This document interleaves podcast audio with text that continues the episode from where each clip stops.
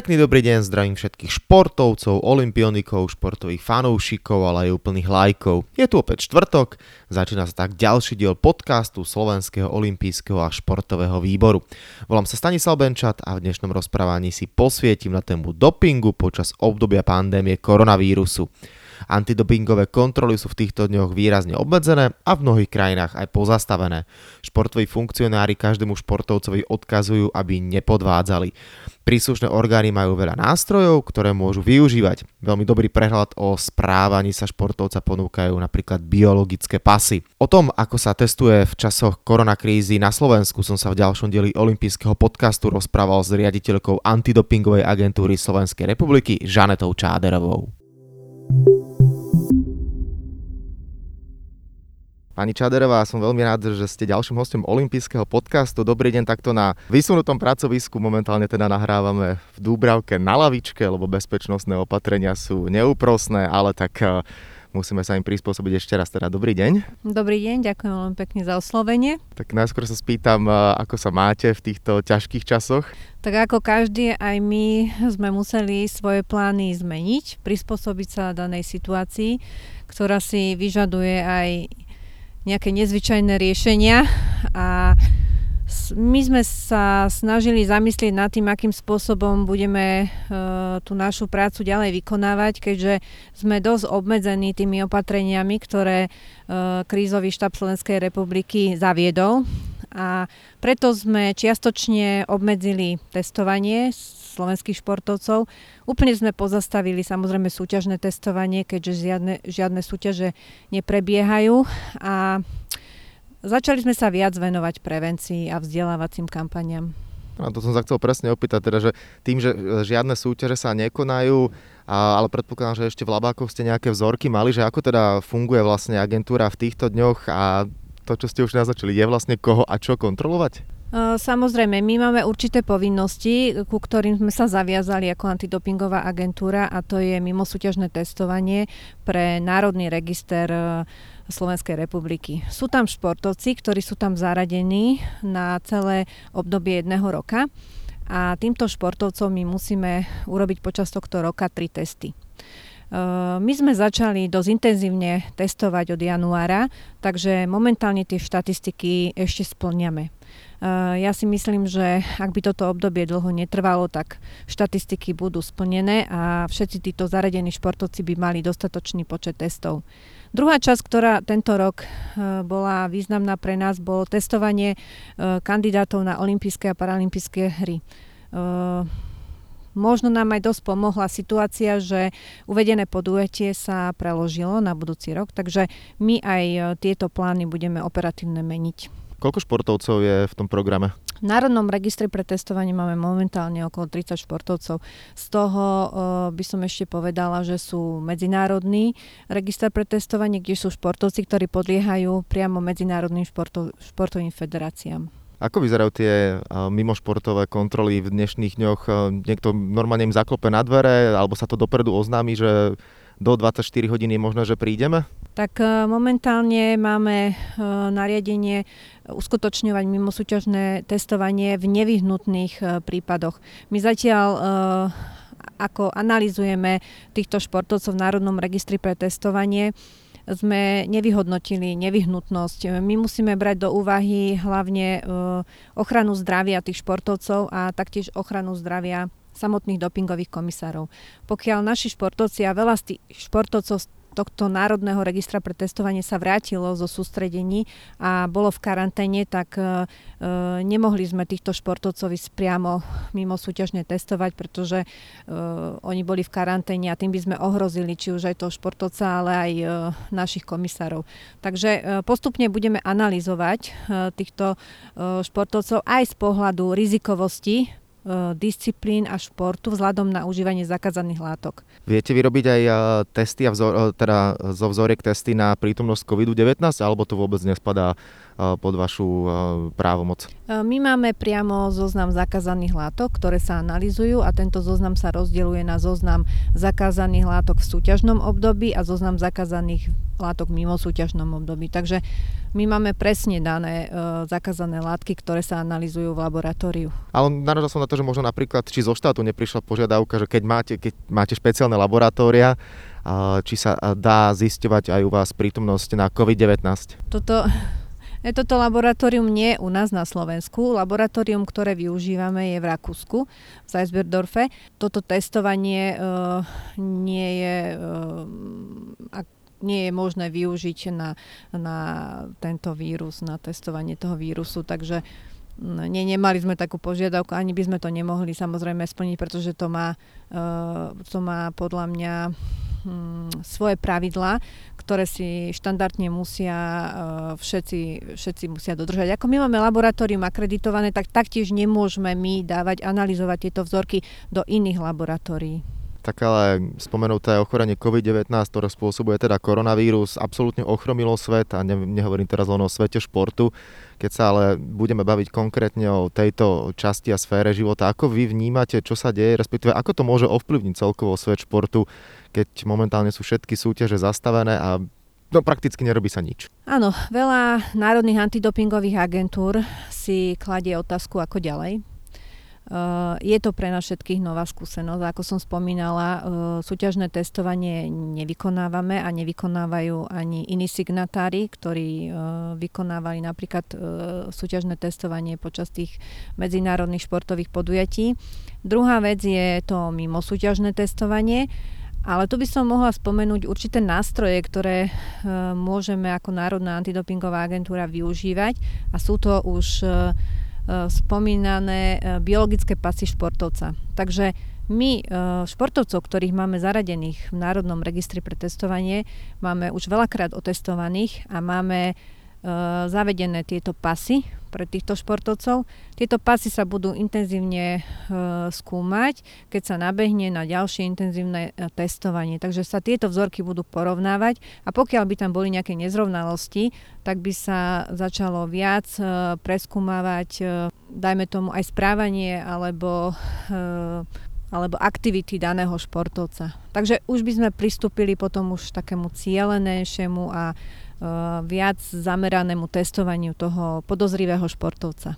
Počas tohto obdobia, ktoré môžeme na- nazvať také vákuum, keďže, ako som povedal, nič sa nedeje, tak napríklad mňa zaujala správa, ktorá prišla z Ameriky, že v zámorskej NBA vyhlásili, že momentálne sú všetci basketbalisti oslobodení od uh, antidopingových testov a čo si budeme hovoriť, uh, afroameričania inklinujú k marihuane a je to známe, že mnoho prípadov bolo pri, že basketbalisti teda vo voľnom čase si ubalili nejakého toho jointa a venovali sa takejto aktivite. Neobávate sa, že možno práve v týchto chvíľach a v týchto dňoch a v týchto mesiacoch množstvo športovcov povolí, bude možno skúšať eh, nehovorím teraz len o, o drogách, ale dajme tomu aj o nejakých eh, dopingoch, ktoré možno ani nie sú na trhu, že budú skúšať, čo ich telo dá a ja verím teda, že väčšina športovcov je čistých a chce byť čistých, ale tých prípadov zo sveta je neuveriteľne veľa, kde laboratória vymýšľali všakovaké nové prípravky, aby tých športovcov posunuli viac dopredu, tak že možno využijú toto vákum na to, aby oblafli všetkých a napríklad na olympijské hry 2021 tam zažiarili a nebude to čistým spôsobom? No, žiadny doping vám pravdepodobne nebude fungovať eh, tak dlho. Bez toho, aby ste kontinuálne buď nezvyšovali dávky alebo nejakým spôsobom nemenili uh, koncentrácie toho dopingu alebo užívanie. Takže... A práve ja to tak myslím, že nie, že teraz sa niekto nadopuje a bude čakať na ten rok 2021, ale práve, že skúsi, že čo to jeho telu spraví, aby sa pripravil na, napríklad na tú Olympiádu 2021. No aj keby sa pripravoval, zrovna tam uh, bude intenzívny plán testovania. On, on mal byť zavedený už aj uh, na túto Olympiádu v tomto čase, takže uh, veľa vecí sa zmenilo a už existuje aj priamo plán testovania pred olympijskými hrami, ktorý je o mnoho väčší a o mnoho viac uh, testov sa má vykonať športovcom, ktorí sa majú zúčastniť Olympiády.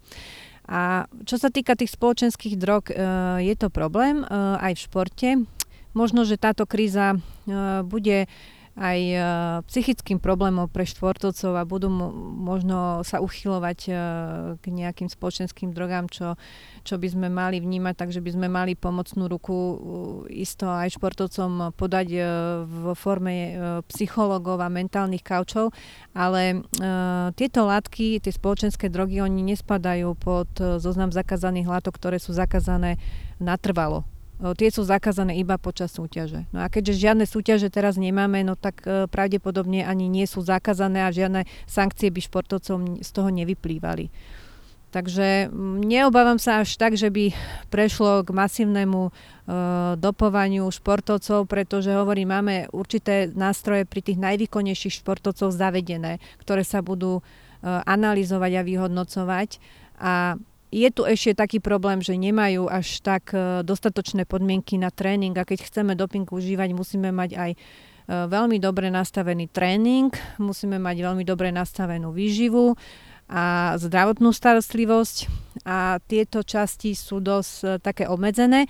A čo si myslím, že je veľmi dobrým dopingom v súčasnej dobe je presne veľa regenerovať, veľa spánku, zdravo sa, zdravo sa stravovať a hlavne čo si myslím, tak doliečiť si tie svoje staré zranenia, aby boli silnejší tí športovci na tie vrcholné podujatia. Tak to je taký pozitívny doping, ktorý asi padne každému. Keď ste spomen- alebo keď sa teda bavíme o tomto uh, dopingu, je teda asi jasné, že ak by náhodou, ja teda hovorím ešte raz opakujem, dúfam, že nikto nad tým nebude ani vôbec uvažovať, ale z tohto pohľadu odborného ten steroidový doping by bol asi oveľa horší ako ten klasický spoločenský doping.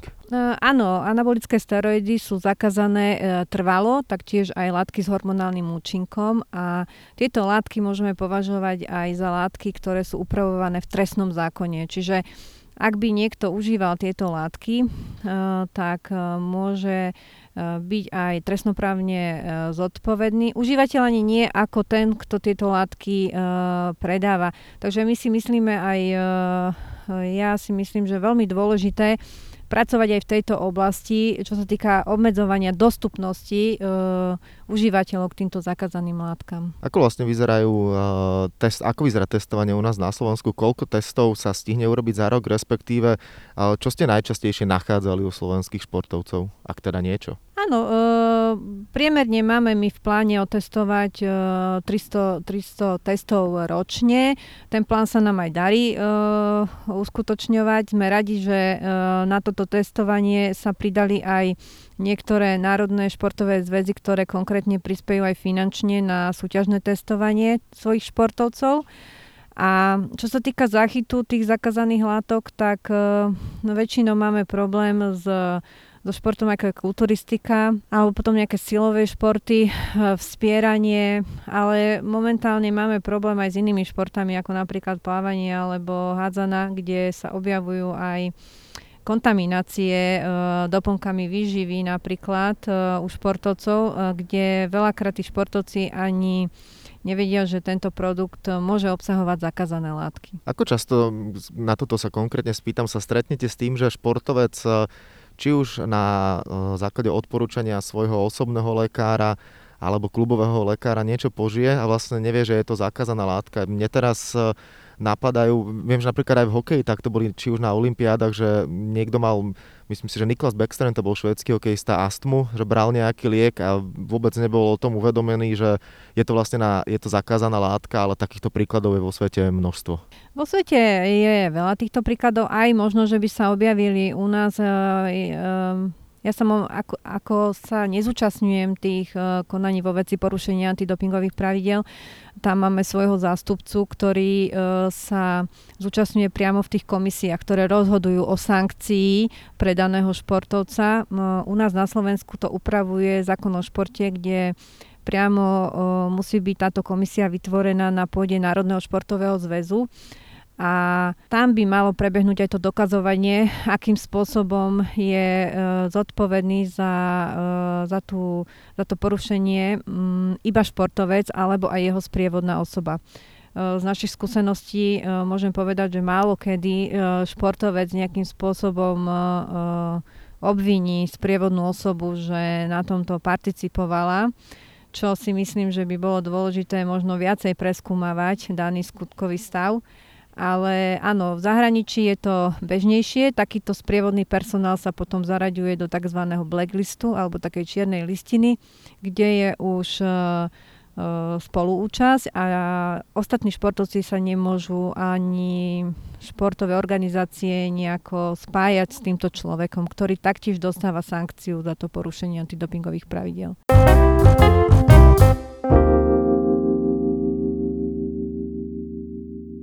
Využijem túto možnosť za situáciu, že sa rozprávame o dopingu a nedá mi neopýtať sa na to, ako vy vnímate to, čo sa za posledné 3, 4 alebo možno 10 rokov e, deje v Rusku. Krajina, ktorá je absolútne číslo 1 e, čo do dopingu. Následne prišli rôzne sankcie, Rusko bolo vylúčené z množstva súťaží, pohrozené zákazom štartu na tých najväčších akciách napokon na posledných olympijských hrách nemohlo Rusko štartovať pod svojou hlavičkou, ale boli tam pod e, vlajkou olympijskí športovci z Ruska a tak ďalej a tak ďalej.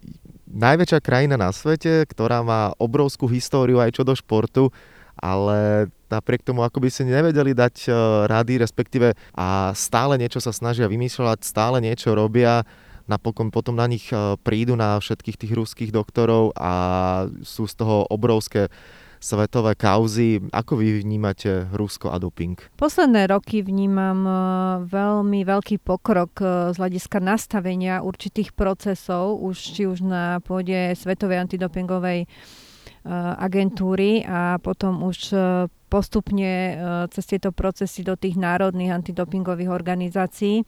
Vnímam to tak, že uh, tieto kauzy uh, naučili, uh, alebo sme sa aj poučili, ako ďalej. Čiže oni dali taký podnet, aby vznikali tie obranné procesy, ktoré by mohli usvedčiť aj uh, takéto sofistikované porušenie antidopingových pravidel, lebo tuto nemáme analýzu, ktorá nám povie, že športovec je pozitívny, lebo tá látka sa nachádza na zozname.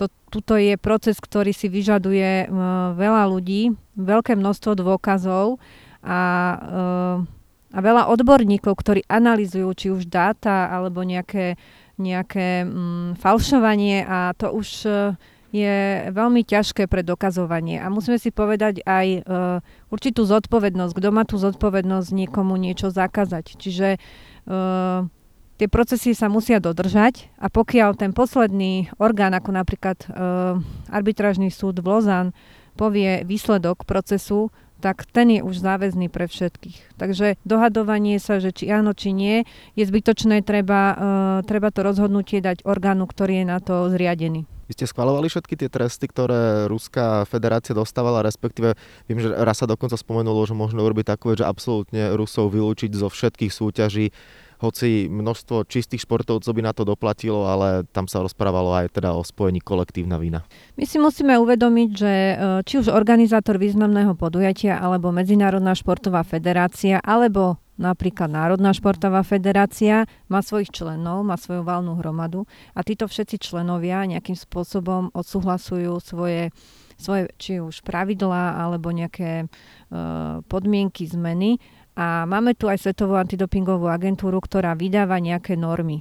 Tieto všetky procesy musia byť schválené všetkými signatármi, aj členmi. Takže Uh, nedá sa to len tak, že niekto rozhodne sám. Uh, musí to byť podporené uh, aj týmito dokumentami. A keďže v apríli 2018 vznikla norma pre dodržiavanie antidopingových pravidiel, je to záväzná norma, ktorú si potom všetci odsúhlasili. Už máme presný proces, ako máme postupovať, ak sa nejakým spôsobom porušia procesy, či už vo vzťahu k testovaniu, alebo k manipulácii, alebo k nejakým, nejakým nejakému nedodržiavaniu týchto antidopingových pravidiel, tak už e, potom môžu nastúpiť aj sankcie, či už pre nás ako Národnú antidopingovú agentúru, alebo aj pre Medzinárodnú športovú federáciu.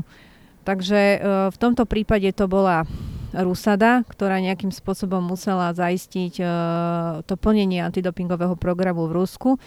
A tie ostatné sankcie, ktoré boli uvalené potom na športovcov, alebo teda na kvázi už potom by sme povedali aj na ten štát, tak to už musí e, rozhodnúť napríklad ten e, organizátor významného podujatia, ako je Medzinárodný olimpijský výbor. A ak tam niečo nie je v poriadku, tak sa to proste musí dať prešetriť e, tomu arbitrážnemu súdu v Lozan. Vrátim sa ešte ale vlastne na začiatok, o čom, ako sme začali túto debatu a to je, to je koronavírus a to všetko, čo spôsobuje my sme, alebo teda nadhodil som také, nazvime to tie negatívnejšie scenáre, že ak teda na, niekto chce využiť toto voľno a vákum na a to, aby sa zlepšil do úvodzoviek dopingu. Dám teraz ale ten druhý pohľad, taký ten pozitívny. Myslíte si, že to, čo sa momentálne deje vo svete, že všetko je zastavené, všetko sa spomalilo a viac menej aj ľudia majú tak trošku viac času na to, aby popremýšľali nielen teda o tom, čo budú robiť, ale celkovo o nastavení, o svojom živote, Platí to aj pre športovcov, vieme o tom, že áno, mnohí sú v karanténe, aj slovenskí posielajú videá a natáčajú sa, čo robia, ako robia, že je to predsa len iné, keď v bežnom živote stále sme boli zvyknutí na to, že nemám čas, teraz nemôžem, riešim 100 miliónov iných vecí, kdežto teraz počas tej dvojtyžňovej nútenej karantény, mnohí teraz sú v dobrovoľnej karanténe, je zrazu na všetko oveľa viac času, oveľa viac môže človek spoznať seba, aj svoje telo, čo platí aj o profesionálnych športovcoch, umelcoch, ktorí mnohokrát veľa vecí silia a snažia sa posunúť ďalej aj cez bolesť, že treba na tom všetkom hľadať aj niečo pozitívne a možno keď celá táto korona kríza upadne, tak teoreticky možno vy budete mať trošku menej práce, lebo športovci si povedia, že OK, vlastne nepotrebujem do svojho tela dávať nič, čo tam nepatrí a buď jednoducho na to mám tou prírodnou cestou alebo, alebo jednoducho sa zmierim s tým, že skončím 10., 11. a tak ďalej a tak ďalej, že môže to nabrať aj taký ten opačný pozitívny rozmer tohto celého? Určite ja to vnímam aj, aj pozitívne, lebo uh, takú komunikáciu a takú uh, spoluprácu, ako máme v súčasnej uh, situácii s národnými športovými zväzmi a s uh, takými významnými športovcami sme predtým nemali. Takže môžem povedať, že my sme sa um, rozhodli ísť cestou aj vzdelávania, keďže majú viacej času, tak uh, môžu sa viacej venovať aj tejto problematike a pochopiť, že prečo v podstate ten doping je zakázaný. Lebo my musíme najskôr vedieť, prečo takéto pravidlá vznikli a prečo ich musíme vlastne dodržiavať. Takže sme sa rozhodli posilniť túto oblasť, aby sam, samotní športovci mali teraz viacej času popremýšľať o tom, že na čo a pre aký dôvod bolo, bolo celé, celý tento program vytvorený. Takže ja ďakujem. Momentálne eh, športovcom ako napríklad Maťovi Totovi, Danke Bartekovej z Komisie športovcov Slovenského olympijského športového výboru, ktorí eh, výrazne podporujú tieto aktivity a eh, aktuálne sme sa na tieto kampane zamerali cez sociálne siete a môžeme povedať, že spoločne vytvárame, vytvárame mm, niečo nové, ako napríklad to, že ten športovec nemusí teraz podávať nejaké veľké výkony, ale môže veľmi výrazne cez tieto hodnoty športu a to vzdelávanie uh, byť takým veľkým vzorom pre deti a mládež do budúcna. Pýtam sa konkrétne na to vzdelávanie. Je to tak, že rozpošlete športovcom nejaké príručky alebo teda nejaké maily, kde majú presne dané body, že čo a ako robiť, aby mali trochu viac osvety? Máme viacero nástrojov. Aktuálne taký e, najlepší nástroj, ktorý sa nám, e, ktorý sa nám e, podarilo zaviesť je online vzdelávanie. Je to také dlhšie vzdelávanie, trvá to až hodinu. Potom máme také kratšie kvízy, ktoré sú také zábavnejšie pre takú nie moc možno náročnú, náročnú športovú verejnosť ale samozrejme e, máme aj rôzne letaky a e, brožúrky, ktorý, ktorý, ktorými sa snažíme vysvetľovať e, aj napríklad zoznam zakázaných látok, ktorý je veľmi náročný na pochopenie. Momentálne pripravujeme brožúrku o výživových doplnkoch pre športovcov, lebo vieme, že trh s doplnkami výživy je obrovský, neregulovaný a mnoho nástrah číha na tých športovcov aj z pohľadu porušenia antidopingových pravidel. Tak, toľko teda rozprávanie o dopingu, nedopingu. K olympijskému podcastu patria dve rubriky, ktoré uh, mám pripravené pre vás. Prvá je taká príjemná, pretože je to spojené s jedlom. Túto otázku poväčšine dávam športovcom, ktorí ju rozoberajú alebo teda odpovedajú na ňu odborne a to je, že aké sú ich obľúbené raňajky pred výkonom, po výkone, ale ako je to napríklad vo vašom prípade, čo máte najradšej na raňajky alebo máte možno nejaký ranejší rituál, bez čoho si neviete predstaviť začiatok dňa? No, tak uh, môj rituál začína kávou, ako možno veľa ľudí má to obľúbený nápoj, tak aj u mňa je to. A a nejaké sladké, ako to si rada ráno dám, takže to je asi také moje obľúbené, čo sa týka raňajok. Obedy mám taktiež dosť pravidelné, aj keď teraz je to troška náročnejšie, lebo všetko je zatvorené, ale na to si tiež dosť potrebím na tie obedy a večere už potom fakt niečo len také jednoduchšie, ľahšie. Mm-hmm. No a poďme na záverečnú časť. Vy ste povedali teda, že aj pre športovcov, respektíve pre tú širšiu verejnosť máte pripravené aj kvízy a kvízy mám pripravené aj ja v rámci olympijských podcastov. no a keďže sa, sme sa rozprávali o dopingu, tak som si pozrel nejaké veci z histórie olympizmu a dopingu, tak mám pre vás pripravené takéto otázky. Prvým športovcom z Československa, ktorý bol pozitívne testovaný na zakázanú látku v rámci olympijských hier, bol Petr Pavlásek na Olympiáde v Montreale 1976. Viete, akému športu sa venoval a dám vám možnosti. Buď to bol hod guľov, takže atletika, spieranie, cyklistika alebo zápasenie. Cyklistika? Nie, spierač. Nie, spierač. A ak sa nemýlim, tak uh, bol dokonca jediný z Československa, ktorého chytili. Druhá otázka. Jednou z najväčších rýb, ktoré skončili v dopingovej sieti, je niekdajšia skvelá americká bežkyňa, skokanka do diálky, ktorá na Olympiade v Sydney 2000 získala 3 zlaté a 2 bronzové medaily, ale časom o ne prišla, keďže vie tele našli. Teraz, aby som to správne prečítal, tetrahydrogestrinon Viete, o kom je reč? Neviem, ale viem, že to je anabolický steroid, ale o tej, teda o tej športovky neviem. Marion Jonesová. Je Jonesová, ježiš, áno, stovkárka, 100-200. Áno, áno, a tým sa preslavila, následne teda sa neslavne preslavila tým, že zistili, že vlastne bola pomerne dosť nadopovaná. No a posledná otázka, najbližšia olimpiáda stále veríme všetci, že bude v Japonsku, momentálne je teda preložená na rok 2021, tak som sa trošku pozrel na japonských športovcov a doping. Skúste si typnúť, koľkých japonských športovcov pozitívne testovali na olympijských hrách, takisto vám dám možnosti. Buď to boli traja, 13, 20, traja, alebo nikdy v histórii sa nestalo, že by nejaký japonský športovec mal pozitívny test, takže odpoveď D môže byť 0. Traja, 13. 3, 13, 23, 0. Traja? Áno, je to správna odpoveď. No Japoncov nie je až tak veľa, by som povedala, čo sa týka tých pozitívnych prípadov. No. Áno, takže Japonci si dávajú na to pozor, respektíve uh, sú čistí a veríme teda, že budú čistí aj naďalej a že tých športovcov bude čo najviac čistých. Na druhej strane, ak by to tak bolo, vlastne vy by ste nemali robotu. Aj tak sa to dá povedať, ale keď si pozrieme, že eh, ľudská vlastnosť je taká, že vždy sa nájde niekto, kto nejakým spôsobom sa snaží aj podvádzať, takže pravdepodobne asi tú úlohu a to miesto budeme mať v tom športe.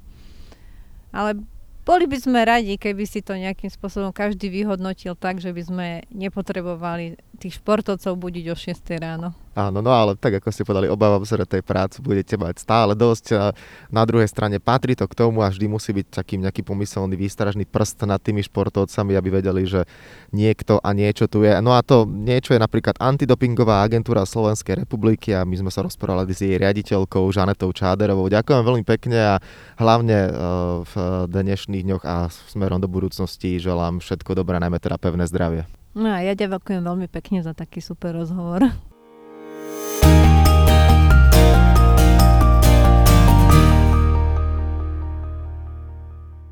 Tak, a to je na tentokrát všetko. Dúfam, že sa vám náš podcast páčil. Prihláste sa na jeho odoberanie vo svojej podcastovej mobilnej aplikácii na platformách Google Podcasty, Apple Podcasty a Spotify. Podcast môžete podporiť tým, že ho odporúčite niekomu z okolia alebo náš podcast ohodnotíte na Apple Podcastoch, veľmi nám to pomôže. Všetky olympijské podcasty nájdete na stránke www.olympic.sk lomka podcasty. Svoje postrehy, názory na aktuálny podcast mi pokojne napíšte na môj mail stanobencat.gmail.com Rovnako tak mi môžete napísať tipy, s kým alebo na akú tému by ste chceli počuť podcast v budúcnosti. Volám sa Stanislav Benčat a budem sa tešiť na vás pri ďalšom dieli. No a nezabudnite, že v útorok sa vám prihlásime znova s novým športovo-spravodajsko-glosátorským podcastom Talksport. Tak teda zatiaľ sa majte a všetko dobré. Olympijský podcast vám prináša exkluzívny partner Slovenského olympijského a športového výboru, spoločnosť Typos, generálni partneri Toyota a 4F a hlavní partneri Bila, Slovenská sporiteľňa, Kooperativa, Dôvera, Transpetrol a Matador.